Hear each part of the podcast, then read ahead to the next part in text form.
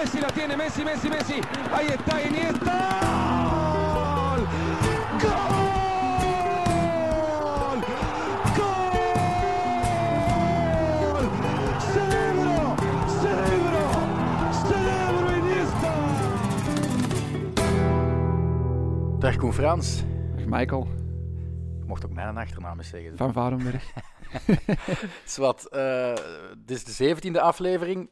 Die gaat voornamelijk over Europa gaan. Maar ik wil toch beginnen met die inhaalmatch eh, van woensdag was het. Levante tegen Atletico. Atletico opnieuw puntenverlies geleden. 1-1 werd het. Ehm, het had ook wel 1-2 kunnen zijn. Als Angel, Angel Correa liever eh, die gigantische kans, lege goal, niet eh, over de goal schiet. Maar Correa was eigenlijk gewoon zeer, zeer slecht. Hè? Ik heb hem, denk ik, nog maar weinig zo'n slechte matches zien spelen. En ik blijf erbij, hij is de lieveling van Simeone. Maar ik als Atletico-supporter wil toch liever iemand anders als basisspeler. En hij dan als invaller, als de verdediging van de tegenpartij wat moe gestreden is. Maar El Cholo liet hem starten, weliswaar ook door een paar afwezigen, doordat João Felix terugkeerde uit eh, corona. Maar godverdomme, wat was die slecht. Ja, maar vooral die misser, hè. dat gaat op het einde van het seizoen misschien een, eh, een hele dure misser. Ja, tussen- ja. twee punten, hè. dat is twee punten verschil, hè. winnen of gelijk spelen. Dan moet ik wel zeggen dat eh, aan het einde van de match Oblak daar ook nog mee een geweldige save moet uitpakken. Of ze verliezen daar nog. Ja, op, op eh, Klerk. Ja, maar lo- los van, van de misser van Correa, het puntenverlies. ehm, ja, ik had, eh, denk twee of drie weken geleden gezegd, ze hebben een makkelijk schema tot aan, tot aan de Madrileense derby. Ik zie ze eigenlijk geen punten laten liggen. Eh, ze spelen nu gelijk op Levante, ze hebben gelijk gespeeld thuis tegen Celta. Dus ze laten wel punten liggen en ze slikken vooral eh, keer op keer tegengoals. hè. Het is al zeven matchen geleden dat Oblak nog eens de nul kon houden, wat voor Oblak absurd lang is. Dat is. Ik weet niet hoe lang dat al geleden ligt is. daar s'nachts wakker van. hè? ja, zes matchen op rij dat hij minstens één tegengoal krijgt, dat is, dat is voor Oblak ongezien. Ja. Ehm, en, en ja, ze, ze, ze slikken gewoon makkelijk tegengoals. Die 1-0 valt ook wel te gemakkelijk, vind ik. Ehm, die kan gewoon niet infiltreren. Wie was het? Die, eh, de Frutos, denk ik. Ja. En die speelt dan in en, en, en Bardi alleen voor Oblak. Ik, ik, ja, er scheelt iets toch, vind ik, bij Atletico. En, en wat ik een paar weken geleden absoluut niet had gedacht, ja, zit dat toch in dat hoofd. Want thuis tegen Celta en op Levante, in de flow waarin ze zaten... Ik, ik had meer de indruk dat het in de benen zat. Dus dat het niet mentaal was, maar ze oogden echt, echt moe. En ik had zoiets van, eigenlijk heeft Atletico nog minstens twee Marcos Llorentes nodig om dit drukke schema en het feit dat ze met corona zoveel afwezig hebben gehad, die ook waarschijnlijk ja, fysiek een, een, een slag hebben gekregen, waardoor ze een achterstand hebben ten opzichte van de andere spelers die geen corona hebben gehad. En enkel Marcos Llorente leek het ook te kunnen belopen. In de tweede helft waren er gigantische gaten. Dat is ook een beeld van de- Suarez die, die ja, bijna niet meer vooruit kwam. En, en, en, Maar dat is nu al heel het seizoen wel, Ja, het maar beeld van. Suarez. ja. Maar mij viel vooral op, Koke, ontzettend slordig, terwijl hij eigenlijk ja, een beetje de unsung hero is van dit seizoen. Hij, hij draait een fantastische campagne, haalt een ontzettend hoog niveau, maar ook Hermoso in die match tegen Levante, heel veel afval in het spel. Ze oogden echt compleet leeg. Carrasco liet zich een beetje, ja, zoals vroeger, te makkelijk vallen. Te veel eh, fouten willen versieren, dat duidelijk geen fouten waren. Werd dan ook gewisseld als eerste, denk ik, ehm, voor João Felix. Dus, dus dat zijn allemaal veegtekens die zeggen dat het net iets minder goed loopt. En, en laten we hopen dat dit een momentopname is, dat het eh bobijntje nog niet af is.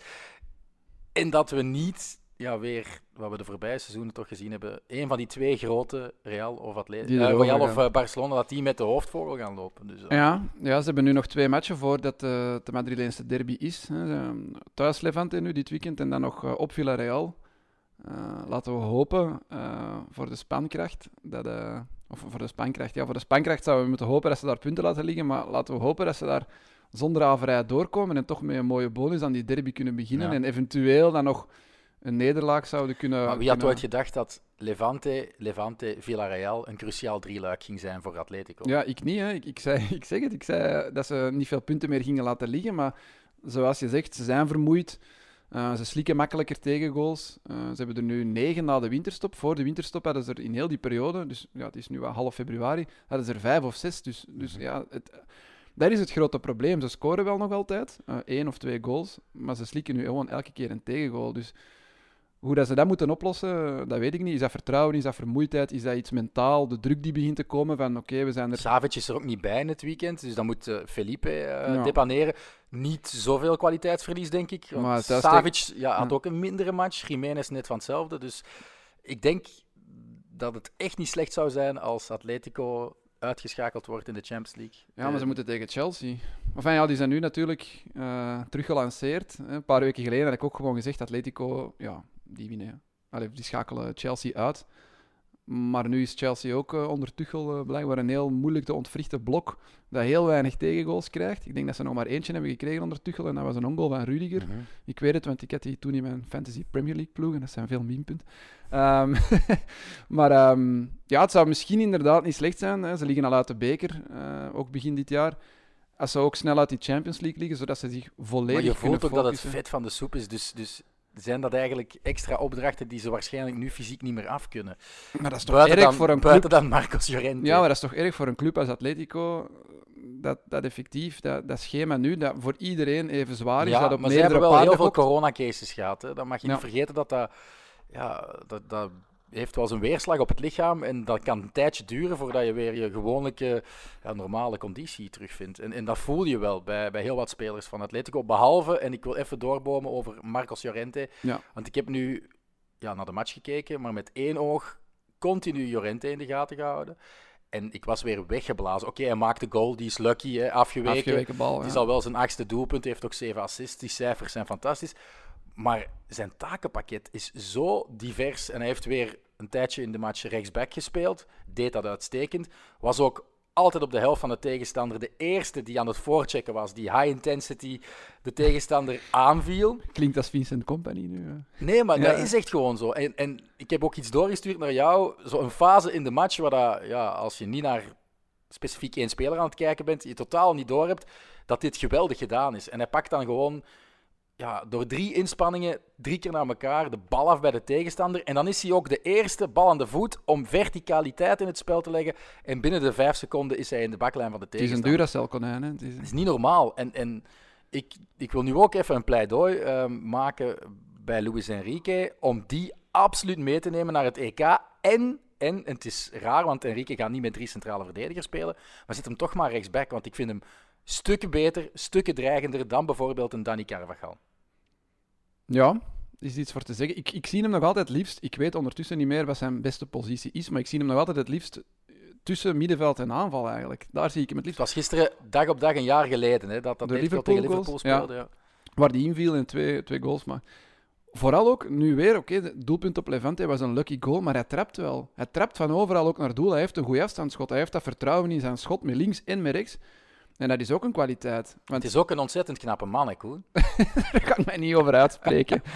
dat is voor een andere podcast. Uh, nee, maar ik kan dat gewoon uh, als heteroseksueel perfect zeggen. Dat, dat is een heel mooie man, Marcos Llorente. Uh, ik denk dat hij heel veel ja, aantrek, heeft. aantrek heeft bij de jonge vrouwen, inderdaad. Maar is dat relevant voor onze podcast? nee, maar ik, dat viel mij ook op. Ja, ja, Ik heb daar dus 90 minuten continu naar gekeken. Hè, en het is een schone jongen. Er staan, staan een goede kop op. Voilà. Ja, ook, ook Figuurlijk dan, hè, want het is een heel slimme kerel ook, naar het schijnt. Swat, ehm, we gaan La Liga eventjes afsluiten en we gaan over naar het Europese verhaal deze week voor de Spaanse clubs. Het leek wel een heuse nachtmerrie, niet? Ja, uh, op het moment dat de eerste Europa League-wedstrijden afgelopen waren, was het 0 op 3 voor de Spaanse ploegen. Hè. Na de twee Champions League-nederlagen was er de, ja, de pandoering die Sociedad kreeg tegen Man United, die ik, die ik niet had zien aankomen. Maar gelukkig waren er nog, nog Villarreal en Granada die de, de eer van de Spaanse ploegen Laten we daarmee beginnen met het positieve. Hè. Dus uh, Red Bull Salzburg verliest met 0-2 van uh, Villarreal. Een heel mooie uitgangspositie dankzij een goal van uh, Alcacer die ook een penalty miste. En dan Fernino, en, en die laatste is ook een fenomeen. Hè. Hij is 20 jaar, een beetje onbekend misschien voor niet-echte volgers van het Spaanse voetbal. maar hij zit à la Suarez aan een ongelooflijk gemiddelde. Hij heeft acht goals gemaakt over alle competities op 12 doelpogingen tussen de palen. Dus uh, het was ook zijn eerste baltoets als invaller met het hoofd. En uh, ja, maakte hem goed binnen. Ja. We hebben hem, denk ik, hier uh, een aantal maanden geleden is, ja, besproken toen hij zijn eerste doelpunt -hmm. maakte in La Liga. hij krijgt eigenlijk vrij weinig kansen. Hè. Het is een vaste invaller. Staat wel in de pickorde boven Carlos Bacca. Dat terecht, wel, denk ik. Ja, terecht. Maar onder Paco Alcacer. Ook terecht wellicht. over Paco Alcacer, die penalty trouwens enorm zwak getrapt. Hè. De, de keeper, als, als de keeper een penalty klem vast kan, kan pakken, dan, dan weet je dat hij slecht getrapt is. Maar ik wou nog zeggen, ja, Villarreal, dat was eigenlijk een van de ploegen waarvan ik dacht, ook samen met Granada misschien wel, moeilijke match. Uh, uit bij Salzburg, die toch in de Champions League twee keer Atletico het vrij moeilijk Ja. hebben gemaakt. Oké, ze, ze sneuvelen in die groep met, met Bayern en Atletico, wat, wat absoluut geen schande is. Maar dat is, toch een, dat is toch in Europa een goede ploeg om daar dan 0-2 te gaan winnen. Ja, vind ik, wel, vind ik wel een knap resultaat. Vooral ook omdat er druk op stond. Want volgens de Spaanse pers was het bijna do or die voor, eh voor Emery. Verliest hij, eh, of, of ligt hij eruit in Europa, ligt hij eruit bij Villarreal. Vreemd eigenlijk, hè? Want ze spelen geen ze halen seizoen. heel veel gelijke spelen, ze Daardoor, hè. verliezen amper. Ja, ze verliezen amper. Hè. Je kan er heel moeilijk van winnen. Maar ze staan daar wel maar zesde, denk ik, of vijfde.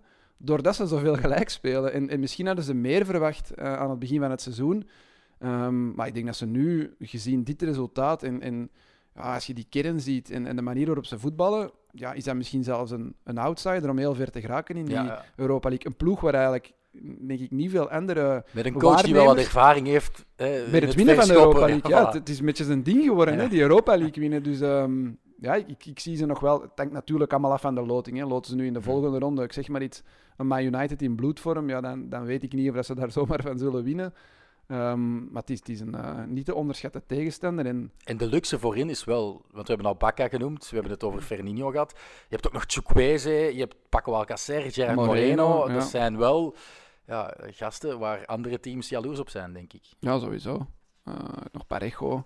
Ze zijn daar Cazorla kwijt, maar ze hebben nog voldoende kwaliteit. En Pau ze hebben. Ja, was, ze hebben de, de, een basisspeler van, van, van de nationale ploeg van Spanje centraal achterin staan. Ja, dan, dan heb je gewoon een goed een goeie uitgebalanceerd elftal. En ehm, ja, we zullen zien hoe ver, dat ze het, hoe ver dat ze het schoppen in Europa. Het is nu zo wat de Spaanse ploeg Ja. waar ik zo Maar wat, vond je het strafste? Wat vond je het strafste? De 0-2 zege tegen Salzburg van Villarreal of de 2-0 overwinning van Granada tegen Napoli? Ja, moeilijk. Eh, minstens even straf, denk ik. Om nu te zeggen, nog straffer. Eh, ja, Napoli had dit weekend toch gewonnen van Juventus. ja, dus dat is... maar wel geteisterd door een overvolle ziekenboeg. Ja, ook Eh, maar Mertens en Osimhen, zo. Ja. Insigne, Zielinski, die stonden wel op dat veld. Hè, dus blijft een, een, een goede elftal. Ook al hebben ze weer een moeilijk seizoen in, in Italië, heb ik de indruk. Ja, en Granada, niet vergeten, dat is maar Granada. Hè. Dat is een debutant in Europa. nog maar twee jaar geleden gepromoveerd naar de Primera Division. En, en dat is een fantastische uitgangspositie. En- en hè. 2-0 zie ik ze ja, ook niet de man van de match was de eeuwige Chelsea-huurling eh, geven. Kennedy. Ja. Vroeger zeiden we met Lucas Piazon, maar die is blijkbaar in de winter definitief verkocht, eindelijk. Maar is Kennedy nog van Chelsea? Ja, nog altijd? altijd Ja, eigendom oké, van Chelsea. zelfs Vorig seizoen geleend aan Getafe, niet zo fantastisch gespeeld, eh, of toch minder opvallend dan nu. En nu is hij ja, de grote man bij het team van Diego Martinez. En, en ze hebben nu toch een gouden kans om door te stoten die ze niet mogen laten liggen. hè. Ja, ik zeg het. Deze gaan ze niet meer uit handen geven, denk ik. Je, je wint Maar niet... Napoli thuis, met maar je wint niet zomaar 3-0 terugkeren. of, of 4-1 of, of wat hebben ze nodig? Dat, dat, dat doe je niet zomaar tegen Granada. Dat doen zelfs de topploegen in Spanje niet. Dus ehm, ja, Martinez gaat daar volgens mij een, een, met een uitgekookt Is plan. Barça niet met 1-4 gaan winnen op Granada trouwens? Ah, fuck. maar dan nog, ik, ik, nee, ik denk niet dat ze het, denk niet dat ze het uit handen gaan Maar nog één statistiekje die ik eh, gevonden heb over die Kennedy. Eh, die heeft een voet in 13 goals, evenveel als Roberto Firmino. En de enige Braziliaan in de grote vijf van de Europese competitie die dit, die dit seizoen beter doet, is Neymar. Dat is toch ook een Knappe raar lijstje waar Kennedy dan tussen staat. Hè? Dus je hebt Neymar, Kennedy, Firmino. Mooi. Trouwens, doelpunt. Niet verkeerd getrapt, hè. Pakbaar misschien, maar buiten, of hoe raakt hij hem? Buitenkant ja, voet? met de vreven, echt. Ja. Ja. Ja, ik vond het eh, knap afgewerkt. Iets te gemakkelijk wel weggegeven, denk ik. Ook door die defensie van. Ja, eh, Gattuso van zal niet blij zijn en in Italië zal Napoli wel met de grond gelijk gemaakt worden. Ik denk niet dat ze daar rekening mee hadden gehouden dat ze 2-0 gingen verliezen op Granada. Maar ze hebben het al bewezen in de, in de groepsfase ook. PSV twee keer heel moeilijk gemaakt, doorgestoten. Zeg, we hadden het daarnet over Unai Emery en ervaring om het ver te schoppen in de Europa League. Ja, wie is zijn assistent geweest bij Sevilla? Diego Martinez. Dus wie weet, gaan we naar een finale Stel Real. Granada. Stel u voor. Dan, dan maar- zwijgen we over ja, waar we nu misschien over gaan babbelen. Het feit dat we een bolwassing hebben gekregen van de Engelsen. Hè. Real Sociedad verliest met 0-4 van Manchester eh, United. Die van La Real zullen het misschien steken op corona, hè, want eh, ze waren verplicht om dit duel in het stadion van eh, Juventus af te haspelen. Een zeer zure avond voor de Basken met Jan Uzaj, 80 minuten op het veld. En eh, doelman Remiro in een begenadigde dag, maar die werd absoluut niet geholpen door zijn defensie.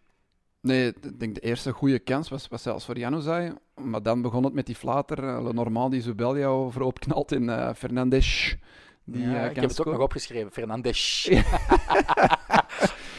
ja, misschien moet er even uitleggen. Hè. Ja, ja, hij vond dat ik dat nogal raar uitsprak, maar ik Ja. doe het gewoon op zijn Portugees. Dus, ja. eh, Dus jij moest in het verslag, of de verslagen van, van sporten doen. Ja. Ik had de indruk dat je alleen de Spaanse ploegen deed. Of, of had je dat is andere? vaak wel het geval, ja. Ja. Maar dus, ja, ik, ik stuurde naar u van, ja, je zegt ook niet Ronaldo en Deco. Nee, maar ik zeg wel bijvoorbeeld Gonzalo Guedes Ja, van Valencia. ja, Dus ik, ik zou... Ja, Ik nee. doe soms gewoon mijn goesting. Ja blijkbaar. Ja. Wo- Wordt er dan iets van gezegd bij de VRT Nee, nee, die dat je dat uitspreekt? Die nee, zijn niks. content. Dat is Ik gewoon gisteren- gepasseerd. Ik heb gisteren ook eh, ehm, een zieke vervangen en zo. Dus Maar die was ik de enige die een bericht had gestuurd Ja, ja. over, over Fernandes? Ja. Oké, maar... Ja, dus Fernandes die dan scoort daar eh, na, die, Twee keer. hè. ja, Ja. na die flater. eh, ja, en dat was wel het vet wat van de soep. En eh, krijgen ze daar counter na counter binnen. 0-4 is hard, maar ja, misschien is het ook niet slecht voor Sociedad dat ze de Europees voetbal nu kunnen vergeten. En Man United zit ook niet, niet in een verkeerde vorm, dus... Dus Ah, een dit- remontada gaan we niet krijgen. Hè. Een 0-5 op Old Trafford. eh, nee, dat, zal niet. Nee, nee ja, op zich is het geen schande. Ehm, ik had ze misschien wel een klein kansje toegedicht, maar 0-4 is ook wat overdreven, denk ik. Het is wel een evenaring van de grootste Europese uitzegen bij een Spaanse tegenstander van een Engelse ploeg. Weet je welke andere match ook ja, eigenlijk echt op Spaans grondgebied, want dit was in Italië, eerder op 0-4 eindigde tussen een La Liga-team en een Premier League-team? Is het recent? Of, eh? Het is zeer recent zelfs. Goh. Het is een trapje hoger dan de Europa League. Het is het team dat ik hierna ga bespreken. Sevilla? Ja, verloren met 0-4 van eh, Chelsea. Ah, Chelsea. Bon, nee, dat wist ik niet. Nu Eh, weet je het. Dus ja, eh, voor de Spaanse ploegen, mm, ja, dat wordt 2 op 3, denk ik, in de Europa League, dat, dat doorstoten. En in de Champions League zullen we het nog moeten zien. Het zal sowieso maximum 2 op 4 zijn, denk ik. Want Ik, ik durf Sevilla af en toe wel eens risico's te nemen, maar ik ga niet zeggen in de Europa League 3 op 3, want Real Sociedad. Nee, dat is Ja, voorbij. niet, eh, ja. nee. dat, is, dat, dat, is, dat is even hard voorbij als, als voor Barcelona Oei. en zelfs Sevilla. Ja, St- Straks, Koen, straks. Straks, ja, Eerst oké, Sevilla. Borussia. Dortmund. Een eh 2-3 overwinning voor de Duitsers. Moeten we hier veel woorden aan vuil maken? Souzo trapte Sevilla wel op voorsprong. Maar eigenlijk ja, kwamen de jongens van Lopetegui overal een stap te laat. hè. Ja, ik denk het derde doelpunt was, was tekenend. Balverlies op middenveld, super nonchalant uitgevoetbald. Eh, Dortmund pakt hem af, Royce stikt opzij naar Haaland in 1-3. Het was vooral voor mij... Ik zie heel af en toe flarden van de Bundesliga en ik weet, Haaland is, is een ongelofelijke voetballer, maar hoe dat hij die match domineerde, want, want ook het eerste doelpunt van Dahoud begint bij een individuele actie van, van Haaland, die twee, drie man afhoudt. Die is zo sterk, die is zo snel, die is zo doelgericht. Dat is echt een, een onwaarschijnlijke speler en nog altijd maar 20 jaar. De knokpartij met ehm, Jules Koundé heeft hij wel makkelijk gewonnen. Ik, ik Hm. vond het een beetje gênant dat ik al eh, maanden aan het claimen ben dat Diego Carlos Koundé dat dat het beste duo van heel Europa is, centraal achterin. En die, eh, ja, die werden gewoon heel, heel gemakkelijk Ja. afgetroefd door... Maar ze ehm, hebben nog een waterkansje, dankzij dat late doelpunt van, van de Jong. Ze hadden ook nog een vrije trap op de paal.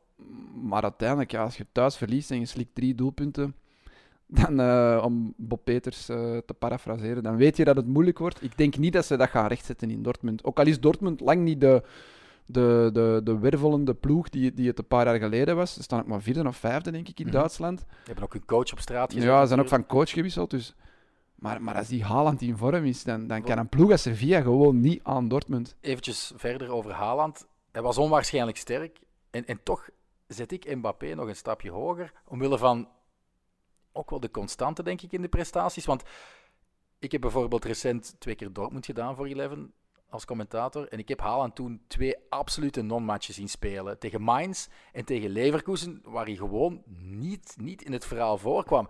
En, en ik denk dat Mbappé, ook omwille van iets meer ervaring op het allerhoogste niveau, dat veel minder heeft. Dus aan jou de vraag, als je moet kiezen tussen die twee, wie kies je dan? En een tweede vraag, wie wint er de komende tien jaar de meeste Ballon d'Ors van dat duo?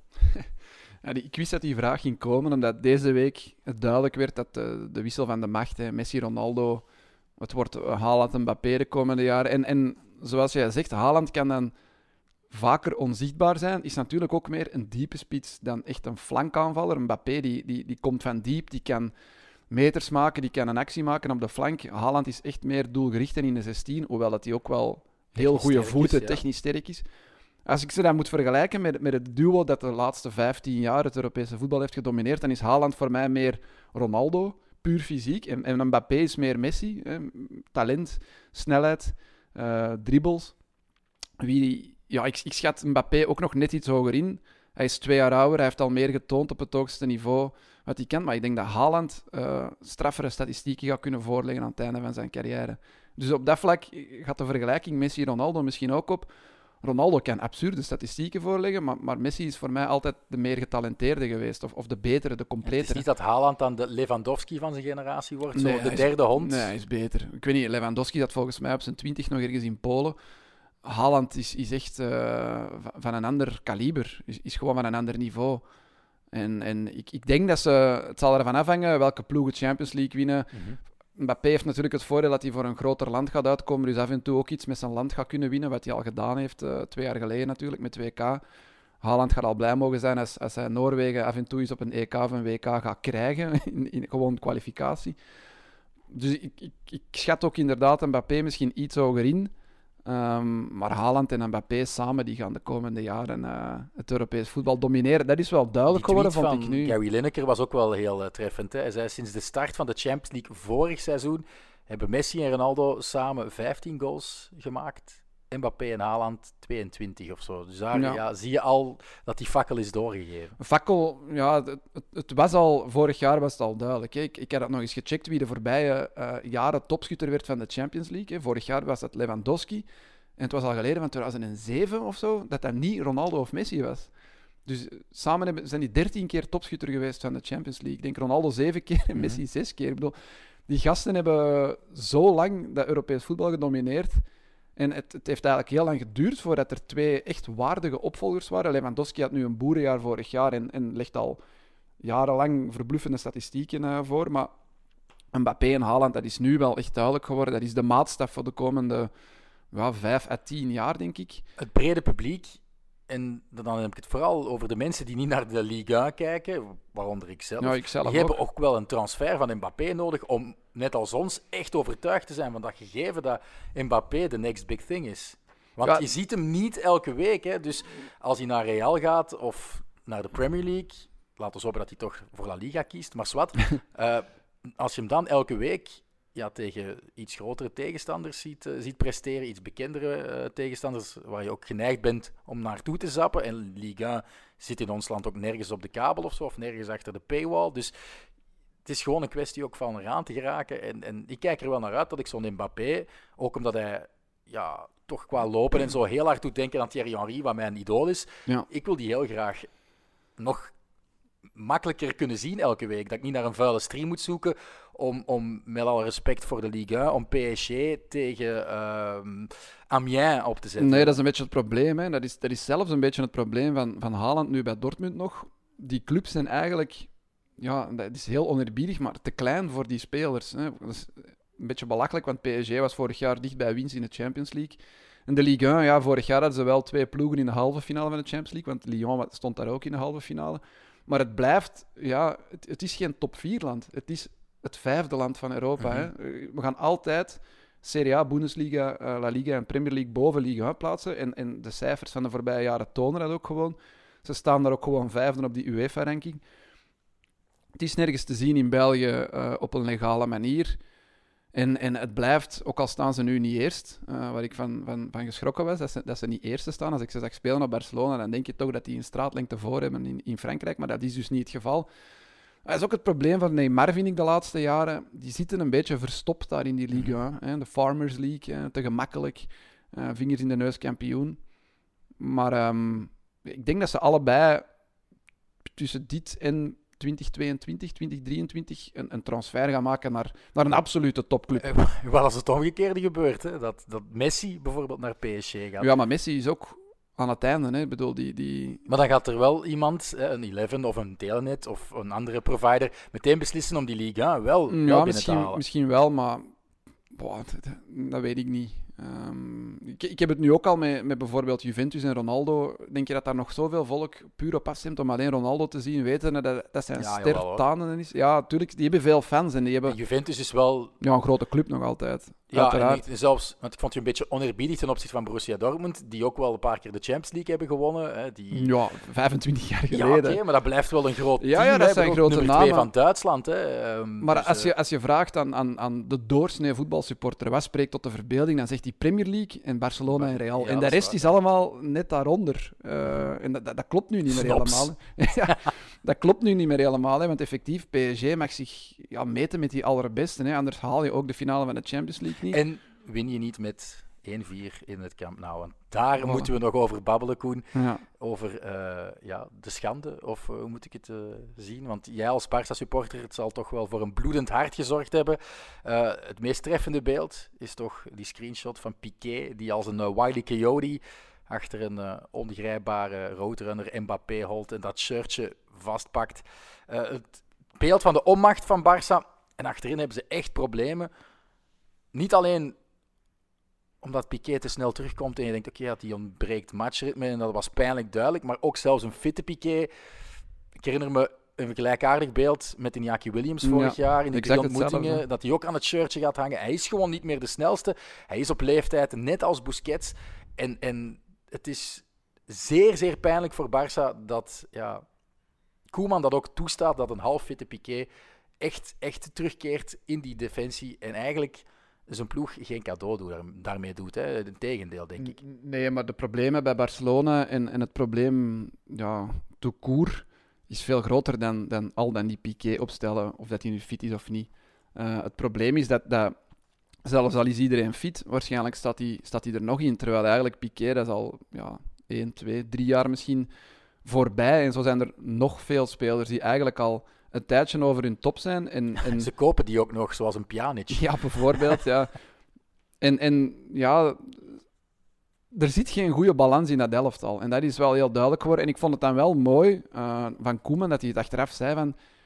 Kijk, PSG heeft een, een perfect uitgebalanceerd elftal. Eh, daar zit ervaring in, daar zit jong talent in. Dat is een goede mix.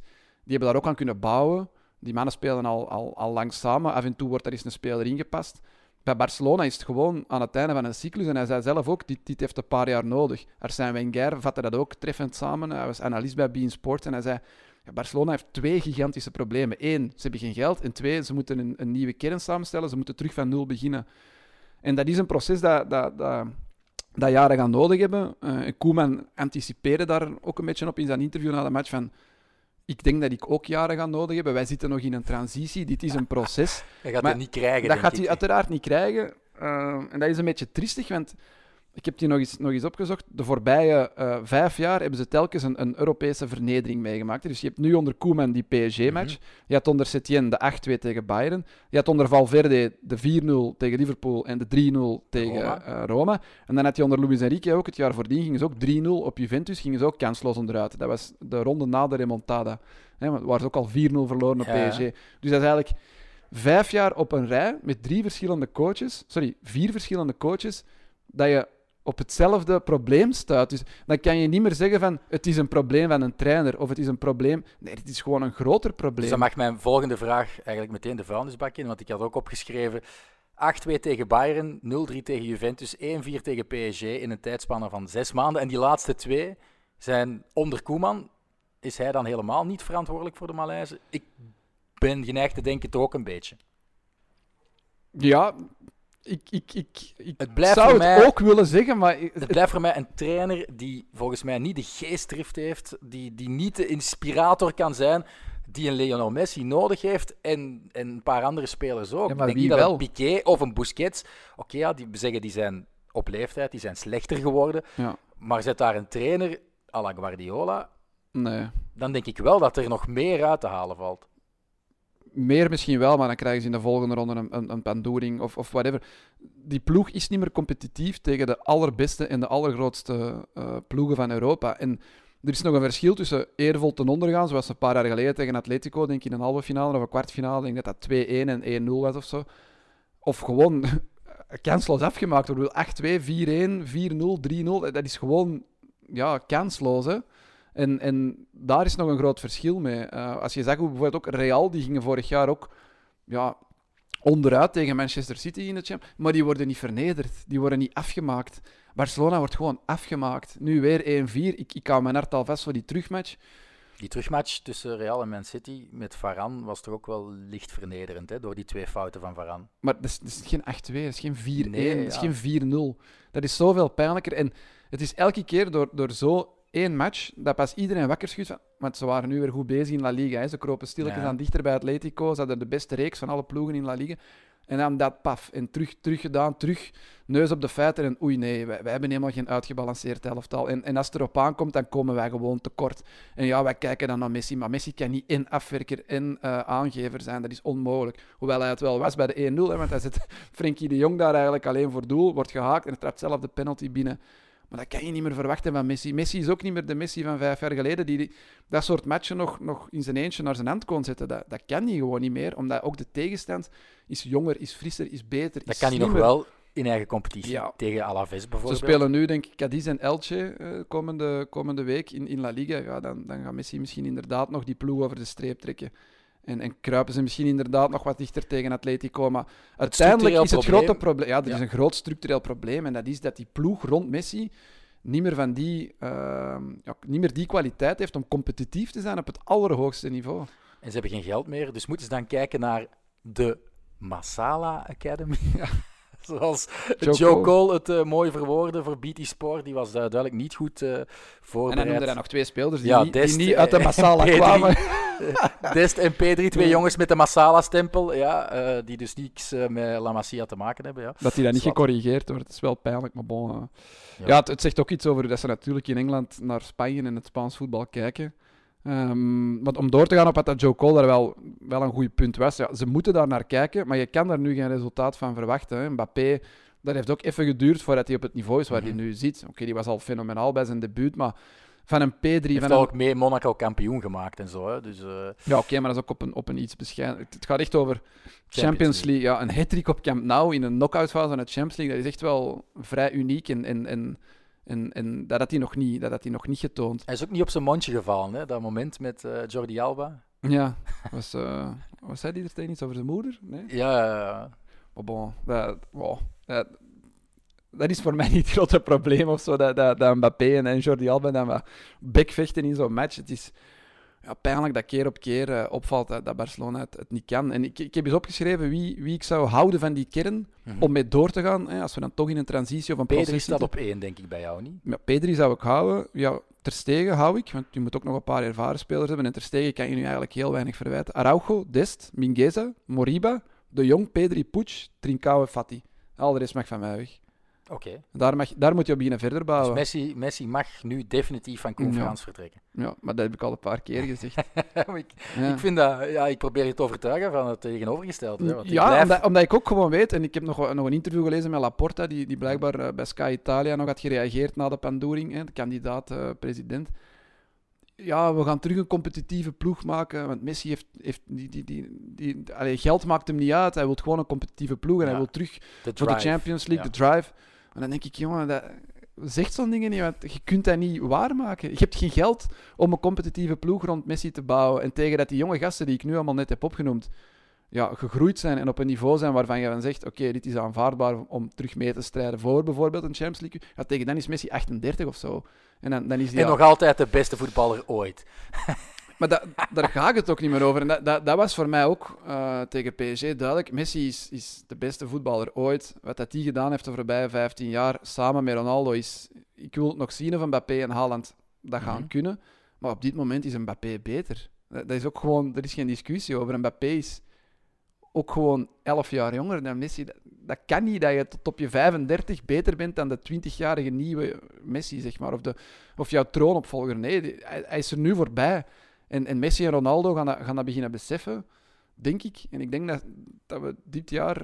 Ja, dat, dat ook Ronaldo, ik weet niet wat hij bij Juventus gaat blijven. Messi, ik weet niet wat hij bij Barça gaat blijven. En dan begint er een heel nieuwe era, een nieuw tijdperk in het Europees voetbal. En dat zal, zal misschien zonder Messi en, en Ronaldo op het hoogste niveau zijn. En Dan, dat is geen dan schande, blijven hè. wij van die nostalgische dinosaurussen die terugblikken op de goede oude tijd met Messi en Ronaldo. Ja, maar ik kan nu ook... Oké, dat is pijnlijk als Barça-fan om Mbappé zo te zien heersen in Camp Nou en, en keer op keer eh, die arme Dest en Piqué pijn te doen.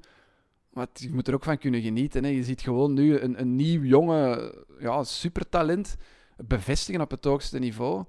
En, en net als met Haaland op Sevilla is dat gewoon, ja, dat is gewoon schitterend om dat te kijken. En ik, ik, ik, ik kan hij dat moet zich wel wel- losplaatsen van, van het Barça supporter. Hij, moet, hij moet zich wel niet zo eikelig gedragen, hè, zoals tegen de Rode Duivels. Nee, maar dat, dat is minder en minder, denk ik. Dat, dat was inderdaad verschrikkelijk. Toen haatte ik hem ook echt wel. maar, ehm enfin, ja. Goed, Het over... zijn donkere jaren. Ik wou nog wel één ding Ja. zeggen, want Jury de Vuist had dan gereageerd gisteren hè, eh, met een, een snerende tweet. Dat we blijven zeggen dat het Spaans voetbal beter is dan het Mhm. Engels voetbal en bla bla bla. Oké, het, het zijn moeilijke jaren voor Real en Barça. En dat zijn de ploegen die dat het Spaans voetbal voorbij twee decennia ja, hebben gered. Of, of hebben ja, een, een, een, een soort status gegeven eh, die dat ongeëvenaard was. Maar op de UEFA-ranking staat Spanje nog altijd één. Nou, Eh, de, ja, het verschil wordt kleiner en kleiner en het zou dit seizoen voor het eerst sinds mensenheugenis terug Engeland kunnen zijn dat over Spanje wiept. Maar ze staan voorlopig nog altijd één. Ehm, en als je ziet, naar de laatste 20 jaar, ik heb de laatste 20 jaar, eh 12 van de 20 Europa League winnaars Spaans. Ehm, nee, sorry. Laatste 10 jaar, 6 van de 10 Europa League winnaars Spaans, 6 van de 10 Champions League winnaars Spaans. Dus 12 op 20 trofeeën gewonnen in Europa de voorbije 10 jaar. Als je het op 20 jaar kijkt, 10 van de 20 Europa League winnaars Spaans en 9 van de 20 Champions League winnaars Spaans. Dus daar 19 op 40. Ja, zoek mij een land dat in de buurt komt qua statistieken, zoals Spanje. Je, je vindt er gewoon geen. Ze hebben gewoon het, het Europees voetbal gedomineerd, ook dankzij Sevilla, dankzij Atletico, maar vooral Real en Barça. mhm. Dat, wa- dat was gewoon de maatstaf de voorbije twee decennia. En even ook even eh, zeggen, de tagline van Croqueta is niet de Spaanse competitie is de beste competitie ter wereld, het is de mooiste. Dus dat is wel een Dat is een nuancering. verschil. ja. Dat is een verschil, ja. Effectief. Maar dan zullen, dan zullen de, de, de, de liefhebbers van het Engels voetbal zeggen dat de Engelse mooier is. Da- daar valt ook iets voor te zeggen. Het is, het is een ander soort beleving, een ander soort ja, manier van hoe dat ze die sport eh, ja, benaderen, zeg maar. Ja, je hebt Stoke City, maar wij hebben Getafe. Bijvoorbeeld. Of je hebt Manchester City van Guardiola, maar die zijn wel met een Spaans Ah, trainer. ja, ja, ja. Je hebt het Liverpool van Klopp, dat, dat is inderdaad, eh, dat was ook de maatstaf twee jaar geleden, want ondertussen Waar is dat ook een- Diago door de mand lijkt te vallen. Oh. Maar- bijvoorbeeld. Ehm, maar nee, dat is, dat is een, een... Ik vind het een lastige, een lastige discussie. Eh, om, om nu weer per se te zeggen dat, dat Engeland sterker is dan Spanje, wel kort Te door de. Dat is een momentopname Ja. nu ook. Eh, dat is te gemakkelijk. En inderdaad, het Spaanse voetbal zal altijd mooier zijn dan het Oké. Engels. Eh, vooruitblikken op dat Spaanse voetbal, heel kort. Eh, er komt een eh, nieuw voetbalweekend aan. Atletico moet morgen namiddag thuis tegen Levante, tweede keer in een paar dagen tijd. Eh, als ze daar verliezen, kan Real s'avonds tegen Valladolid de kloof verkleinen naar drie punten. Met nog een match meer, hè. Ja, met een match Hm. weer, maar ook met een Madrileense derby die over twee weken Stel geprogrammeerd je voor staat. als ze in die Madrileense derby, eh, los van die match meer of match minder, gelijk kunnen komen met, met Atletico. Dat is iets dat we een paar weken geleden absoluut niet hadden durven Wat geldt er dan onderlinge duels? Geldt als eerste, hè? dus dan gaat het voordeel naar Real. Hè? Ik denk onderlinge Ja. duels of gewonnen matchen. Ik denk onderlinge Ja. duels, ja. Ja, dus dan is Real in het voordeel, want ze hebben ook al de, de vorige derby Maar gewonnen. hoe, voorspel eens even, gaat Atletico wel kunnen winnen nu thuis van Levante? En wat doet Real op Valladolid? Die gaan allebei winnen, denk ik. Gaat Hazard terug zijn? Daar durf ik niks niet meer over te zeggen. Ik hoop het. Hij moet die traint. match doen. Ja. Ja, hij traint. dus, Goed, eh Barça ontvangt Cadiz. Wat verwacht je van dat duel? Want ja, je herinnert je nog de eerste ontmoeting? eh, ja, verloren zeker? Ja, Verloren, Ja, verloren, ja. Eh, nee, wat verwacht ik? 5-0. hè. Eh, drie keer Messi, twee keer Griezmann. De Vijf- puntjes op de i in eigen competitie. Ja, dat, is, dat zou zo typisch, typisch Barça zijn, hè, om dan ja, die, die pandoering recht te zetten met een eh, makkelijke zege tegen een eh, bescheiden tegenstander. En ik ga ook nog kijken naar zondagavond 21 uur Athletic Club tegen Villarreal. Een eh, mooie matchup. En voor Marcelino weer een ontmoeting met een van zijn ex-clubs. Ik weet niet of dat 11 dat gaat uitzenden of dat we een donkere stream gaan moeten zoeken. Nee, die wordt uitgezonden met er denk ik niks anders in Italië en. Duitsland is die avond. Dus Goed. is Bilbao Villarreal is live te zien. En niet ik denk de dat... dat- afsluiter, hè? want maandag is er ook nog een wedstrijd Ja, van ik denk Sevilla. uh, Sevilla op Osasuna. Ja. Oké. Denk ik dat we alles verteld hebben. Ehm, we hebben teruggeblikt op het eh, Europese verhaal. En volgende week kunnen we gewoon weer eh, terugblikken op het Spaanse verhaal. Bedankt om te luisteren en tot de volgende.